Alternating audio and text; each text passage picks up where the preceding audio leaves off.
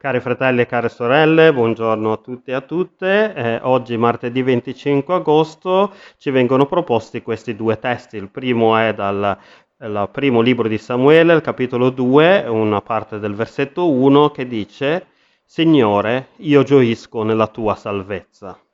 Il secondo invece eh, si trova nel Vangelo di Luca, capitolo 1, i versetti dal 46 al 48. Dice questo. Maria disse, L'anima mia magnifica il Signore e lo spirito mio esulta in Dio, mio Salvatore, perché egli ha guardato alla bassezza della sua serva.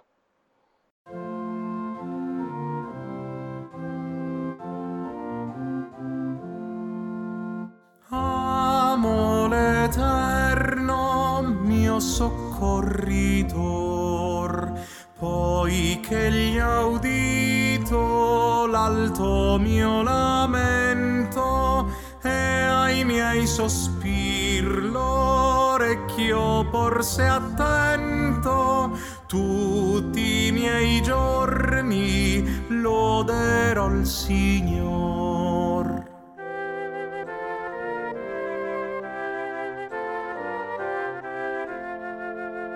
m'aveva indotto quel mio vano errar in angosciosa tragica distretta e della morte preso nella stretta.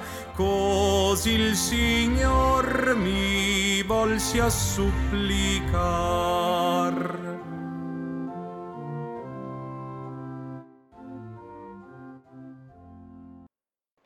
Nei due testi di questa mattina troviamo esclamazioni di gioia contenute in due cantici pronunciati da due donne, personaggi molto importanti della scrittura.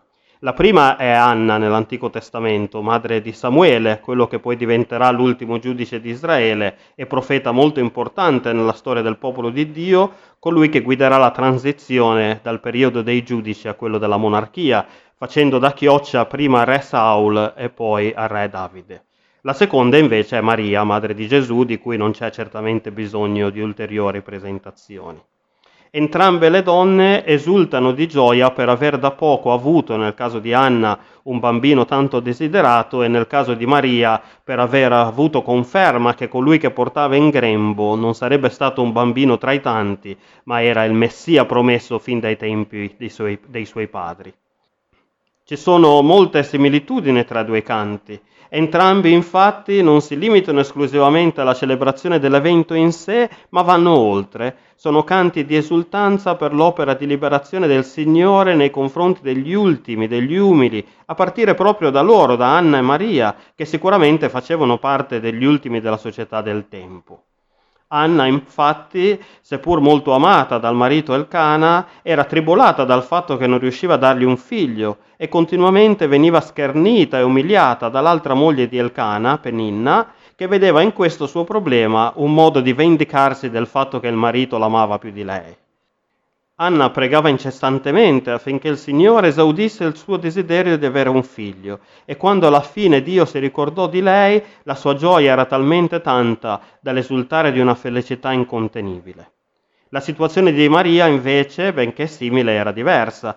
Prima di tutto perché Maria non portava in grembo un semplice giudice o profeta, ma il figlio di Dio, ma anche Maria apparteneva alla cerchia degli ultimi della società Oltre ad essere una giovane ragazza, forse di umili origini, la notizia che presto avrebbe avuto un figlio senza essere ancora sposata le avrebbe dovuto, almeno in quel momento, procurare certamente più ansia che felicità. Sarebbe dovuta essere molto preoccupata per il suo futuro. Certamente Giuseppe, il suo promesso sposo, avrebbe potuto abbandonarla, cosa che quasi accadde se non fosse stata per l'intervento di un angelo che convinse Giuseppe a rimanere con lei e addirittura la legge avrebbe consentito a Giuseppe di punire a morte Maria per il sospetto di adulterio. Ma nonostante tutto questo, il grido di Maria non è un grido di disperazione, ma è una vera e propria esclamazione di gioia, esultanza perché il Signore ha voluto usarla per un compito così importante, anche se così difficile. Ecco, queste due donne sono per noi oggi un grande esempio. L'esempio di Anna, di chi non si arrende di fronte alle difficoltà della vita, ma giorno e notte prega al Signore e spera nel suo intervento.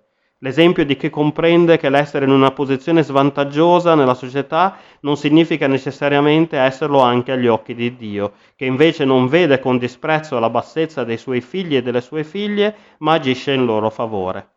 L'esempio di chi non chiede al Signore qualcosa e subito se ne dimentica, ma continua incessantemente a importunarlo fino a quando egli non risponde, come nella parabola della vedova insistente in Luca 18, in cui la vedova continua a bussare alla porta del giudice iniquo fino a quando lui non le fa giustizia. L'esempio di chi come Anna ancora non dimentica di dare lode al Signore e ringraziarlo per aver ascoltato la sua preghiera e per essersi ricordato di lei, come l'unico tra i dieci lebrosi che nella storia in Luca 17 tornò a ringraziare Gesù per l'averlo guarito l'esempio di chi, come Maria, accetta la vocazione che il Signore le ha rivolto, anche quando questo ha per lei un costo elevatissimo, anche quando accettare quella chiamata significa dover ripensare completamente alla propria vita e ai propri progetti personali. Wow! Vedete quanti grandi esempi troviamo in queste due donne meravigliose, Anna e Maria, che diventano portatrici di una speranza che non si limita alla loro personale soddisfazione, ma che diventerà speranza per tutte le generazioni future, perché la loro perseveranza, la loro caparbietà e la loro obbedienza e fedeltà saranno cruciali per l'avanzamento del piano salvifico di Dio, non soltanto per loro stesse, ma per tutto il popolo di Dio e per l'intera umanità. Anche noi oggi, cari fratelli e care sorelle, possiamo fare nostri questi esempi di grande fedeltà al Signore, accettando ogni giorno, non soltanto a parole, ma nei fatti, la vocazione che Egli ci ha rivolto di vivere non più soltanto per noi stessi o noi stesse, ma perché le nostre vite diventino un cantico di esultanza per ciò che il Signore ha fatto e farà nel mondo. Preghiamo. Signore, Padre amorevole, ti ringraziamo per il grande esempio di fedeltà e di obbedienza di Anna e di Maria.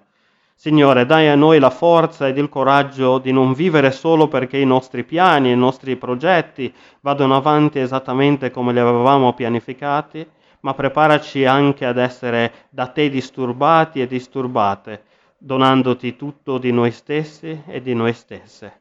Nel nome di tuo Figlio Gesù benedetto in eterno. Amen.